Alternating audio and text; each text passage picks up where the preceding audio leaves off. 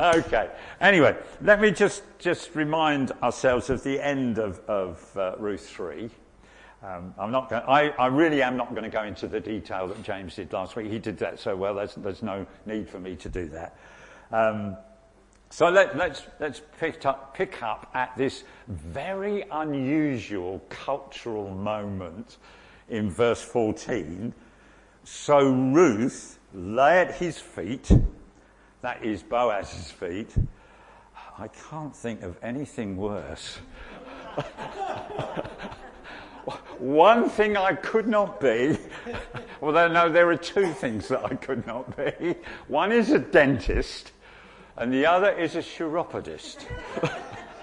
I really could not do that. Uh, top and toe are out. Anything in the middle, maybe okay. anyway, Ruth lay at his feet until morning, but got up before anyone could be recognized. And he said, Don't let it be known that a woman came to the threshing floor. We're in a male domain here. He also said, Bring me the shawl you were wearing and hold it out. And she did so. And he poured into it, you can imagine her holding this out. He poured into it six measures of barley and, and put it on her. So she was sort of carrying it on her back, I would think, something like that. Then, probably, a bit ambiguously, Ruth went back to town. Ruth came to her mother-in-law. When Ruth came to her mother-in-law, Naomi said, How did it go, my daughter? Then she told her everything Boaz had done for her and added, He gave me these six measures of barley, saying, Don't go back to your mother in law empty handed. Naomi said, Wait, my daughter, until you find out what happens, for the man will not rest until the matter is settled today. One of the, one of the things I do in, in this, this, this, this age of, of blogs and everything, I follow a blogger called, uh, oh, let me expand, it's a Greek word, Jim. Uh, Psephizo. It needs voter or council or something like that. Is that right? Yep, excellent. Well, I, I, I follow him. He's, he's uh, Ian Paul, who is an Anglican theologian, a really brilliant guy, and he has, he has so many good things to say, um, and I really enjoy reading his blogs. And one of the things that he is dealing with, as of course a lot of evangelical Anglicans are dealing with at the moment, is, the, is what's going on in their church.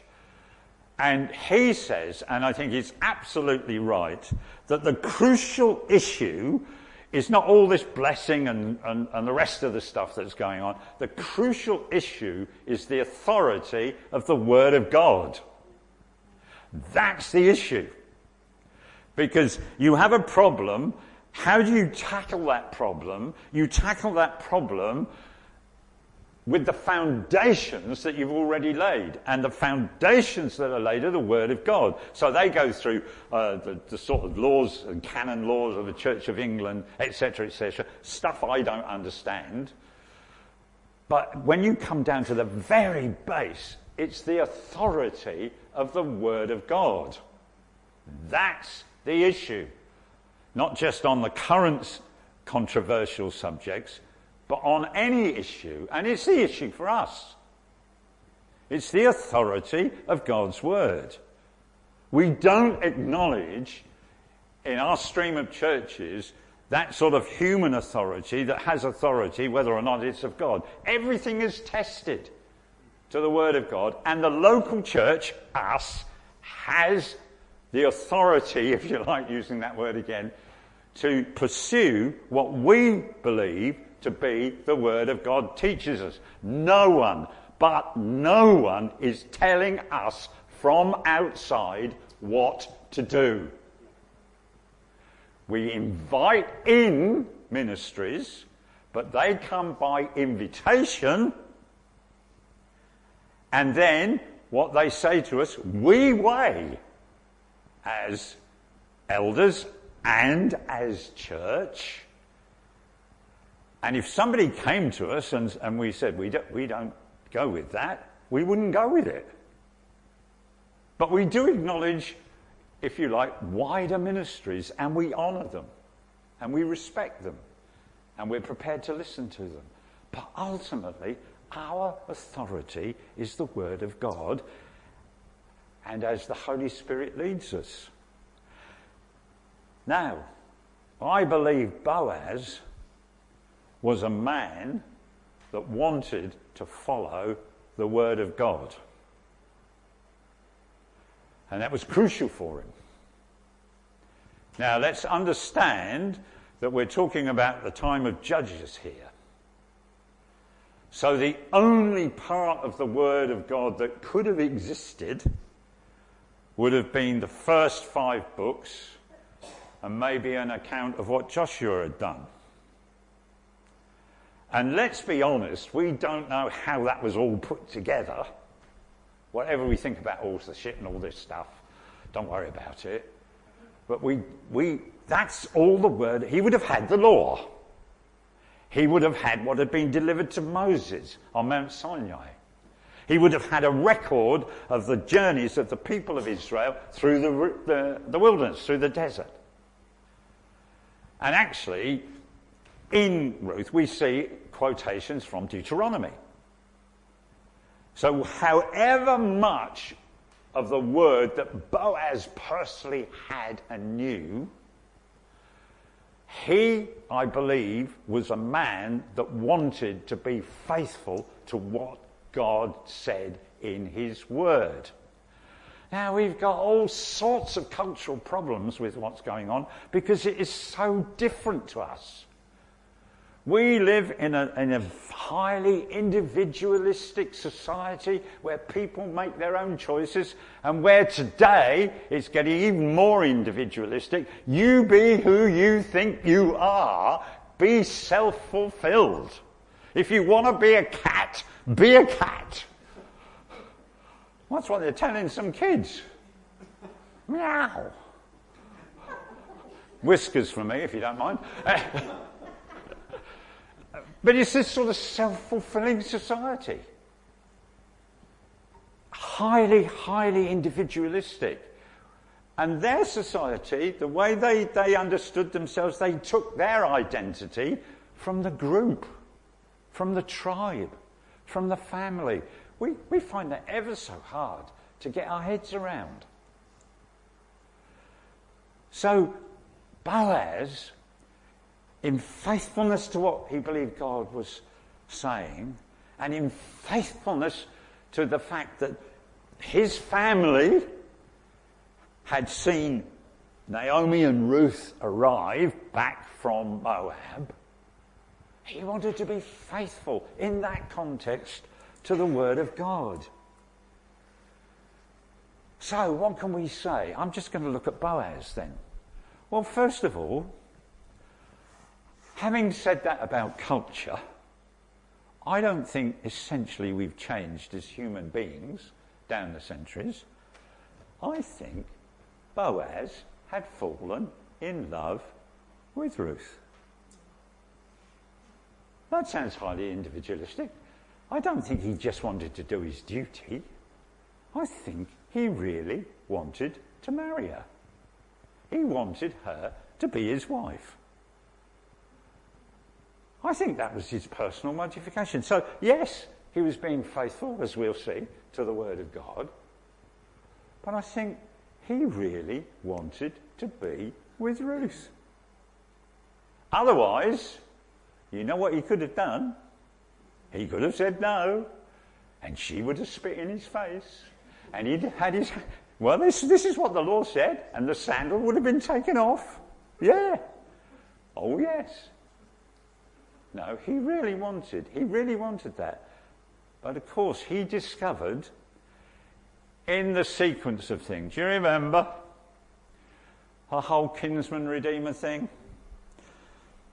Well, if your brother, if your brother was, if the brother, the brother died, if the other brother was married, he couldn't. You went through the uncles, and then you went through the nephews, the cousins. And through this chain, suddenly Boaz appears. Oh. But actually, there was someone else before him in the line. So he's going to have to deal with that. But I think he'd really fallen in love, in that sense, with Ruth. And secondly, we'll come back to that in a minute. Secondly, he was an honourable man. He did not take advantage of Ruth. He could have done. It was a very patriarchal society. He could have done. But he was honourable. He did not take advantage of her. What do we hear about, fellas, these days a lot? We hear a lot about toxic masculinity. In other words, about men who are quite ready and willing to, in various ways, abuse ladies. Let's put it politely. We hear a lot about that. That was not Boaz. Guys, here is an example of a man that we need to follow. Someone who honours the word of God and is honourable in himself. The church should never, ever be a place where there's toxic masculinity. Never. We have just started a small youth group. It's all girls at the moment. Fine, wonderful. Praise God. Excellent. Praise God for those that did that on Thursday night. Thank God for it. But what's our hope? That young people, young men and women, will grow up to acknowledge and follow Jesus. And for the guys, that means being a good example of manhood. Now, let's not stereotype manhood to say that you've got to love football, and particularly Norwich City, or Ipswich, or whatever. You know, why can't a man like, like making sewing? Why? Who says that he can't? Of course he can. Let, yeah, and some people think, oh, that's, that's effeminate. No, it isn't. Let's have the, we're, we're stereotyping if we think that. We are. But let's make sure that the men, the manhood we project is God's version of masculinity. Ladies, listen to this. Encourage your husbands in it if you're married. Encourage us all if you, you know, what, if, whatever.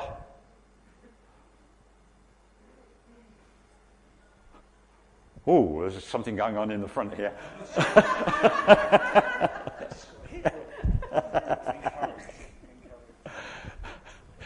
Nigel is being encouraged down here. okay. We, we need well rounded masculinity in the church. You know, Steph Liston in his book on gender equality has a little aside piece and he says, What is it with men and prayer meetings? Now, I don't think that applies here, thank God. But you go to many churches, you go to a prayer meeting, it's mostly women. Why, for goodness sake? We should, as men, be taking our place. Praise God, I think that happens here. But let's not pat ourselves on the back, fellas. We need to keep it up. And ladies, please keep praying as well. So he was an honourable man. And as I've said, he then, he honoured the word of God. He respected it. He was a kinsman redeemer, but there was someone who down that sort of line of progression that was nearer. And so he knew that that had to be sorted out. He wasn't going to twist the word of God or interpret it to his own benefit and saying, mm, well, I have a right to it. I don't care about whatever his name is. I don't care about him. I'm gonna, I'm gonna have Ruth anyway. He wasn't going to twist the word of God like that. And that's why Naomi could say to Ruth when she got home, He's going to settle the matter today. And he's going to settle the matter according to the word of God. He's not going to say, oh, well, culture's changed, the position's changed. Let's, let's, let's interpret the word differently uh, so that it, it makes, puts the advantage on me. No. He was going to do exactly what he believed God had said. And you can read it in Deuteronomy. He wasn't going to change the word of God. He could have reinterpreted it. But he refused to do that. So he wasn't going to take the, he wasn't going to take the word of God and make it acceptable to himself. Which is what we can easily do. We can. We say, I don't like that bit. Let me pass over that. Paul didn't really mean that, did he? After all, we're in the 21st century, aren't we? Surely that was only culturally relevant then, wasn't it? And if we're not careful, we can make the Word of God acceptable to us. Now, of course, the hot topic is marriage. And that's what Ian Paul is, is blogging about a lot, of obviously, as an Anglican. The hot topic is marriage. And out of compassion and a longing that others find a place, there are those who are attempting to redirect the Word of God to make God's blessing different from what he says. What does the Bible teach about marriage? Simply this marriage, and this is Jesus' teaching. Jesus made it abundantly clear. Marriage is between a man and a woman for life. And that is the place where sexual intimacy occurs and nowhere else. Pretty clear. Now, oh, please hear me. Marriages fail. Men, women make mistakes. We've all done things we perhaps should not. There is healing, there is forgiveness. Divorce is not the unforgivable sin. Hear what I'm saying, but the clarity of, the, of what Jesus says is this a man leaves his parents, is joined to the woman, they are married for life in a faithful, monogamous relationship, and that is the place for sexual relationships. Nowhere else. That is ever so counter cultural. You watch a film, you watch a film, and often the man and the woman are in bed within 10 minutes. And then it has nothing to do with the rest of the plot. Why? Because that's the way society is. And we get so used to it. We're not outraged by it. Why does God say that? Why does Jesus say that? Not, not to penalise us, not to restrict us, but so that we can flourish, so that we can be the people He wants us to be, so that we can have security, so that we, we can be together. Now, if this is controversial to you, I'm happy to talk about it. But that's, that's the way it is. So, any relationship, any sexually expressed relationship outside of that is not what God wants. Whether it's a man or a woman, or two men, or two ladies. That's not what he wants. Because this is the hot topic. And Ruth and Boaz wanted to get married. But this, this, this is relevant. Again, listen. Listen. If someone walks through the door, or two people walk through the door, I don't care what relationship they're in. I really don't. I just want people to come here to feel loved, accepted, welcomed, cared for, nurtured, whatever. I don't care whether a person comes in and he or she has got two heads. I don't care. But what I do care is that we stay faithful to the Word of God. And I say, you are welcome here, but this is what we believe. I don't condemn you. How can I condemn anybody when I am here by the grace of God? I can't do that. How can I criticize somebody? Do you know, some of my brothers and sisters, not in this church, but they put things on Facebook and it sounds so hard and harsh and judgmental. And I think, please back off. I want to love these folks. We want them to feel welcome.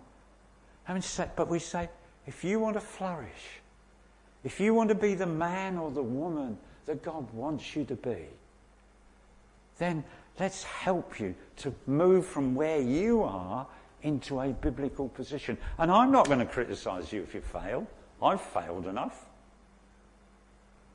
If you, if you try, fail, I have, let's, we'll pick you up again and still walk with you.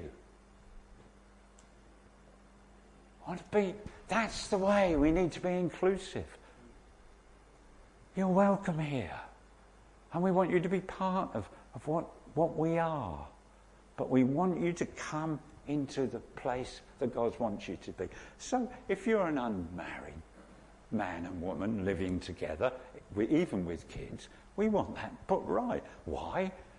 Not just because it's in the Word, which it is, but because we, we long for you to flourish. Dear friends of ours, they became Christians. Anton and Alon, they're in South Africa now. Beautiful, beautiful couple they were living together, and one became a Christian, and then very soon after, the other became a Christian.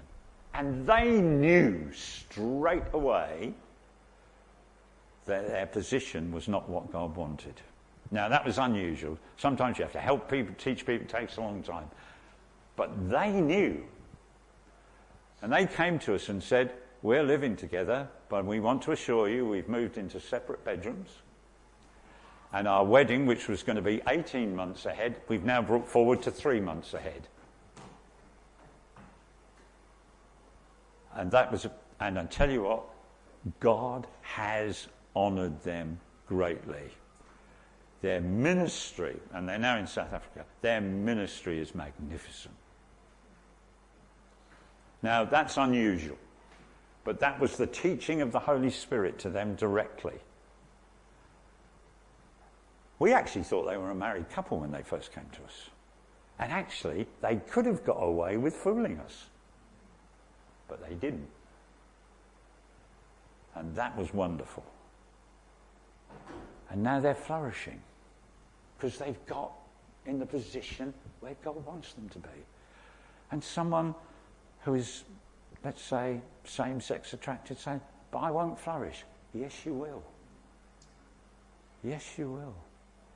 It may be rough, it may be tough, it may be difficult, but you'll flourish. You will.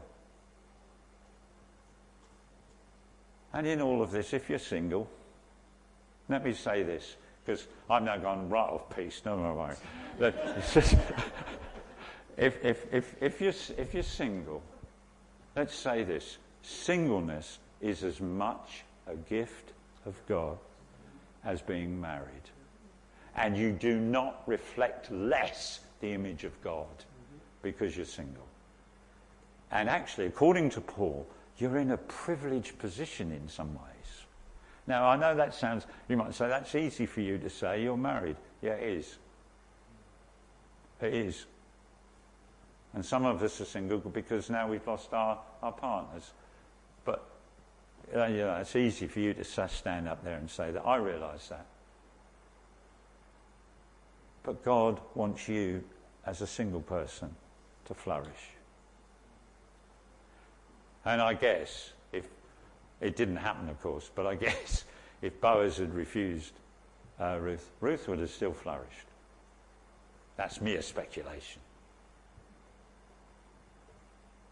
But that's the hot topic. And Boaz wanted to do it God's way. And that's all we're saying. Pray for us. Pray for us all together as a church. We want to do things God's way. We don't want to be hard. We don't want to be judgmental. We don't want to criticize. We don't want to pull people down. We want to build people up.